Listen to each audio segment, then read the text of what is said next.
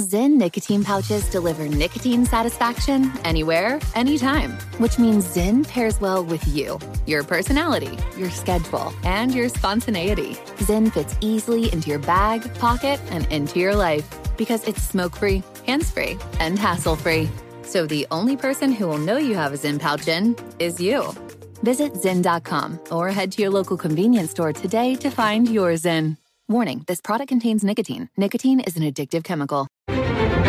Crime Alert, I'm Nancy Grace. Breaking crime news now. Shannon Brandt, 42, gets in an argument with teen Cayler Ellingson over politics. Brandt tries to leave, but Ellingson refuses to let it go, following Brandt to his car. Frustrated, the teen won't get out of the way. Brandt starts backing up anyway, knocking Ellingson to the ground. He doesn't stop and runs over the teen. Brandt does call 911 but drives off before EMTs arrive. Cops find Brandt at home, visibly drunk.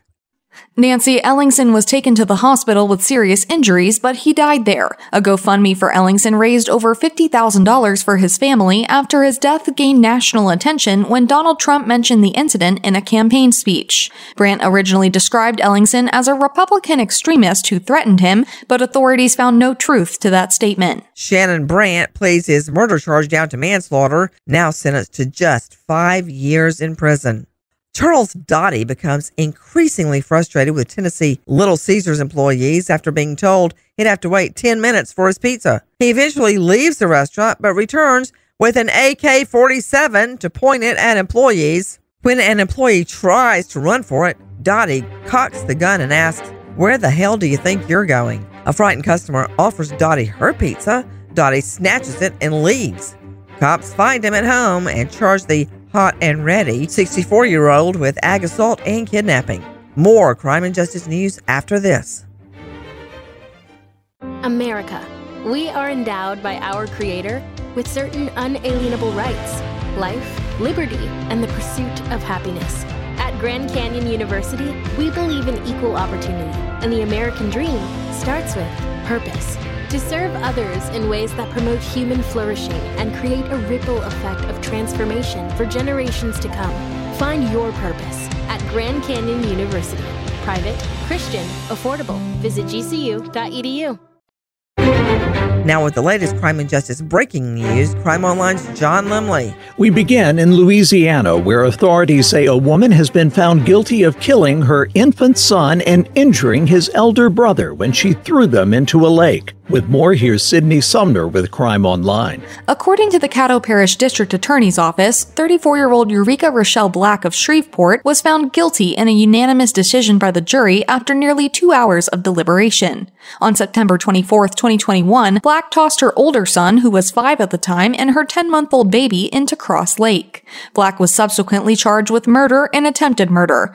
The toddler drowned. The other boy was saved by first responders, and he told investigators that his mother was to blame. Prosecutors say Black was apprehended at a rest area in Texas close to the Louisiana state line. Black, who represented herself in court, will be sentenced September 28th before State District Judge Donald Hathaway Jr. and will be given a mandatory life sentence. At a state court hearing regarding a multitude of financial crimes the disbarred South Carolina attorney is said to have committed, Alex Murdaugh has now made his first public appearance since his highly publicized murder trial. The man who was found guilty in March of killing his wife and youngest son in June of 2021 after shooting them both received a short break from the maximum security jail where he's serving a life sentence without the possibility of parole. Following an agreement between the prosecution and the defense, a trial is now scheduled for the week of November 27th, during which Murdaugh will be tried for some of the 101 allegations levied against the defendant.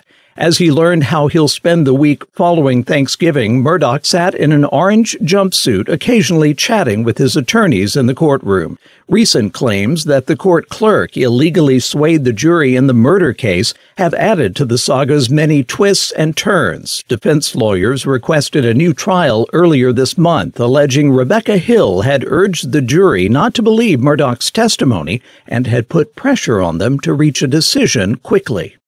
In Minnesota, a 19 year old man is accused of holding his girlfriend hostage in her dorm room as he raped, tortured, and waterboarded her for days before she managed to escape. Once again, Crime Online, Sydney Sumner. Keanu Labat is accused of five felonies three of criminal sexual behavior, one of domestic abuse by strangling, and one of making violent threats. He was apprehended on the campus of St. Catherine University, an all female college in St. Paul. The public defender's office representing Labat declined to comment on the matter.